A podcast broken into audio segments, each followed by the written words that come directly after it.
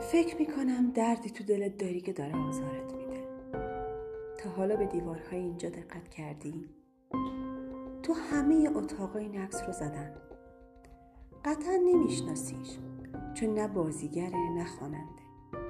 اسمش لئونید روگوزوفه. اون یه پزشک بوده. البته نه داروی خاصی کشف کرده نه بیماری عجیبی رو درمان کرده. اون فقط سرسخت بوده.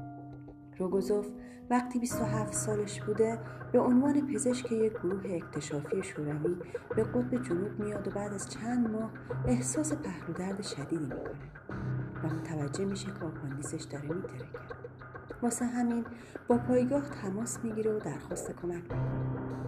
اما هر روز که میگذره حالش بدتر میشه. زمستون قطب جنوب رو فرا گرفته بود و تا چشم می‌تونست ببینه همه جا برف و بوران بود. تا اینکه از پایگاه اعلام می‌کنن تا سال آینده هیچ کمکی به اونجا نمی‌رسه. روگوزوف تصمیم می‌گیره به جای یه انتظار بیهوده خودش دست به کار بشه.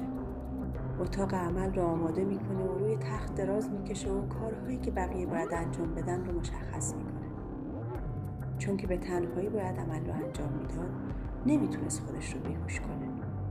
واسه همین فقط دیواره شکمش رو بیهس می‌کنه و بعد شکمش رو میشکافه و دل و رودش رو میریزه بیرون. تو حین عمل هم به اشتباه روده خودش رو زخمی می‌کنه و مجبور میشه اون رو بخیه بزنه. تا اینکه بالاخره آپاندیسش رو پیدا می‌کنه و می‌بینه که کاملا سیاه شده و اگه دیرتر عمل رو انجام می‌داده قطعا آپاندیس میترکید آپاندیس رو با هزار زحمت بیرون میاره و دل رو می‌ذاره سر جاش و بعد شکمش رو بخیه می‌زنه و از هوش میره. روگوزوف بعد از چند روز سر حال میاد و تبدیل میشه به نماد سرسختی و شجاعت. واسه همینه که عکسش رو به همه اتاقای اینجا زدم تا فراموش نکنیم که تو شرایط سخت حتی اگه کمک هم نیاد نباید تسلیم شد. حالا اگه تو احساس می‌کنی دردی تو دلت هست که داره میکشدت منتظر کمک نشی. خودت دلت رو بشکاف و اون رو در بیار و بنداز دور.